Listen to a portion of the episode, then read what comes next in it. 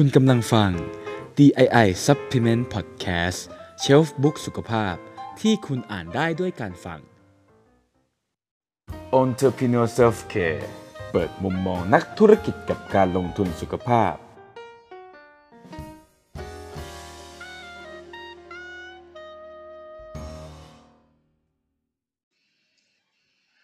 สวัสดีครับ ผมกวินวัฒน์เลิศอัศวะเวคินนะครับ CEO ของบริษัท DI Supplement ครับ วันนี้ผมจะมาแชร์ในเรื่อง สิ่งที่คนประสบความสำเร็จในระดับโลกนะครับ มีร่วมกัน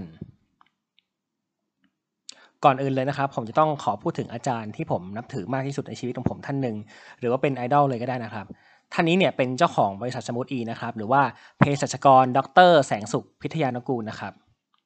ดร แสงสุขนะครับบอกกับผมที่เป็นลูกศิษย์นะครับ เสมอว่า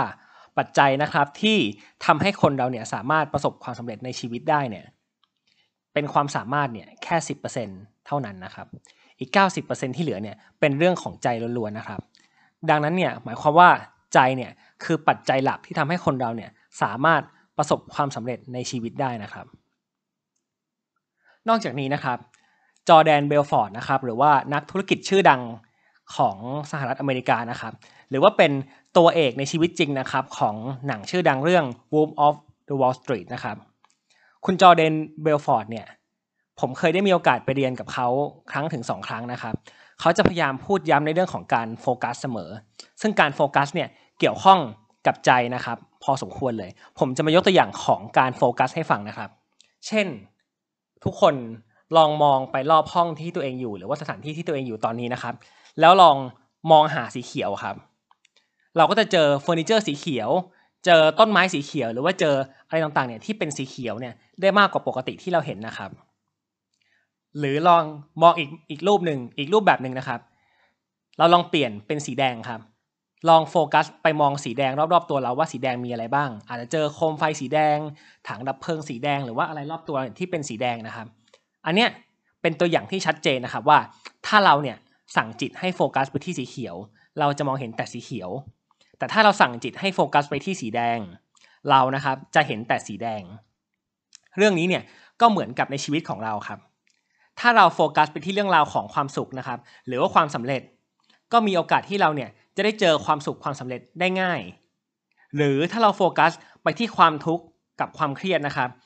สุดท้ายชีวิตเราเนี่ยก็จะพบเจอแต่ความเครียด หรือว่าความทุกข์ความยุ่งเหยิงต่าง ๆ ครับ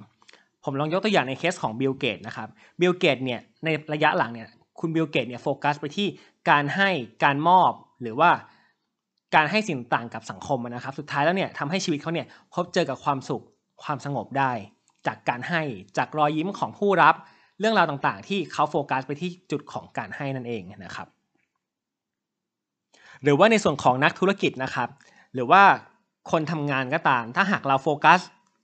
ไปที่ชัยชนะนะครับ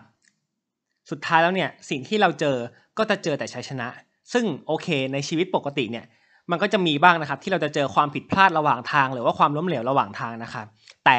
ถ้าเราโฟกัสไปที่ความสำเร็จนะครับ สุดท้ายแล้วเนี่ยเราจะมองความผิดพลาดระหว่างทางเนี่ยเป็นเรื่องให้เราต้องเรียนรู้นะครับแต่ถ้าเราโฟกัสเนี่ยไปที่ความผิดพลาดอย่างเดียวเนี่ยสุดท้ายชีวิตเราก็จะเจอแต่ความผิดพลาด เจอแต่ความล้มเหลว หรือเจอแต่ความทุกข์สุดท้ายแล้วทำให้เราเนี่ยไม่สามารถมีความสุขในชีวิตได้นะครับ จริง ๆ วิธีการฝึกให้เราโฟกัสให้ได้เนี่ยนะครับมีวิธีการฝึกมากมาย แต่วิธีการฝึกในระยะหลังที่ผมใช้แล้ว ค่อนข้างได้ผลมีประสิทธิภาพที่ค่อนข้างดีเนี่ยคือวิธี cognitive behavioral therapy นะครับหรือว่า CBT วิธีนี้เนี่ยเป็นวิธีของนายแพทย์นะครับ คุงายะอิการะแพทย์ด้านสมองชื่อดังนะครับในประเทศญี่ปุ่น วิธี CBT เนี่ยมีกฎทั้งหมด 2 ข้อกฎข้อแรกก็คือ ต้องคิดว่าความคิดไม่เท่ากับตัวเรา ลองยกตัวอย่างนะครับ ถ้าโมเมนต์หนึ่งที่เรารู้สึกเศร้ารู้สึกเครียด กับเรื่องอะไรมากๆ ผ่านไปหนึ่งวัน ความรู้สึกเราหรือความเครียดความเศร้านั้นน่ะ มันจะเริ่มจางลง หรือบางครั้งมันจะหายไปกลายเป็นความรู้สึกอย่างอื่นเรียบร้อยแล้ว นั่นเป็นเพราะว่าความคิดก็คือความคิด ส่วนตัวเราก็คือตัวเรา ความคิดไม่เท่ากับตัวเรานะครับ ข้อที่หนึ่งข้อที่สองนะครับ เมื่อความคิดไม่เท่ากับตัวเราแล้ว เราจะต้องสมมุติตัวเราเนี่ยเป็นดังชานชลารถไฟ แล้วเปรียบดังความคิดเนี่ยเหมือนลิงที่อยู่ในรถไฟ ที่ผมใช้คาว่าความคิดที่เหมือนลิงอยู่ในรถไฟ เพราะว่าบางทีเนี่ยเมื่อเราเป็นชานชลารถไฟที่อยู่นิ่งๆเป็นสถานที่ของเรานิ่งๆนะครับบางทีก็จะมีลิงเนี่ยวิ่งเข้ามาในหัวเรามากมาย วิ่งเข้ามาเต้นมาเล่น วิ่งเข้ามาก่อให้เกิดความเครียดวิ่งเข้ามาก่อให้เกิดความสุขสักพักลิงตัวนั้นก็จะขึ้นรถไฟหายไป อันนี้คือตัวอย่างที่เปรียบเทียบว่า ตัวเราเป็นชันชาลารถไฟ ส่วนความคิดเป็นลิงที่อยู่บนรถไฟสำหรับตัวผมเนี่ยวิธีการประยุกต์ใช้ของ CBT ในรูปแบบชันชลาและลิงบนรถไฟเนี่ยก็คือการกำจัดลิงในสมองที่เราเนี่ยไม่ต้องการจะเห็น เช่น สมมุติถ้าผมมีความเครียดเข้ามามีเรื่องเครียด ผมเป็นชันชลาที่มีลิงที่มีหัวชื่อว่าความเครียดเนี่ยขึ้นรถไฟมากำลังจะก้าวเท้าลงมาที่ชันชลาของผม ผมก็จะรู้ตัวว่าตัวผมคือชันชลา ความคิด คือลิง ผมก็จะเชิญลิงตัวนั้นเนี่ยขึ้นรถไฟของเขากลับไป ดังนั้นเนี่ยผมจะมีโอกาสเจอความเครียดได้แค่เผชิญหน้าแค่ไม่กี่นาที เราก็เริ่มรู้ตัวแล้วว่าความเครียดกำลังจะเข้ามาที่ชันชลาผมแล้ว ผมก็เชิญให้ความเครียดเนี่ยขึ้นรถไฟแล้วก็จากไปทำให้ผมเนี่ยไม่สามารถเครียดได้นาน หรือในบางครั้งที่มีความสุขเป็นลิงที่มีความสุขเข้ามา ขึ้นรถไฟมา ลงมาที่ชานชาลา แล้วก็ก้าวขาไปที่ชานชาลาของผมเนี่ย ผมก็จะอนุญาตให้ลิงตัวที่มีความสุขเนี่ยเข้ามาอยู่ในชานชาลาผมได้นาน ก่อนที่เขาเนี่ยจะเบื่อแล้วก็กลับไปถ้าสุดท้ายแล้วเนี่ยในชีวิตผมเนี่ยได้มีความเครียดน้อยลง แล้วก็ได้มีความสุขมากขึ้นเพราะผมเนี่ยจะเลือกโฟกัสเชิญเฉพาะลิงเนี่ยที่มีความสุขหรือว่าลิงเนี่ยในเชิง positive เนี่ยเข้ามาในชีวิตเรา ลิงตัวไหนที่มีความเครียดเข้ามา ก็พบเจอกันได้บ้าง แต่จะไม่ให้เขาเนี่ยอยู่กับเรานานเกินไป ก็จะเชิญลิงที่มีความเครียดหรือความคิดเครียดเนี่ย ขึ้นรถไฟแล้วก็จากหัวสมองเราไปหรือจากชานชาลาเราไปนั่นเองครับ อันนี้ก็เป็นวิธีการจัดการกับความเครียดจัดการกับการโฟกัส จัดการกับความสุขนะครับ ของ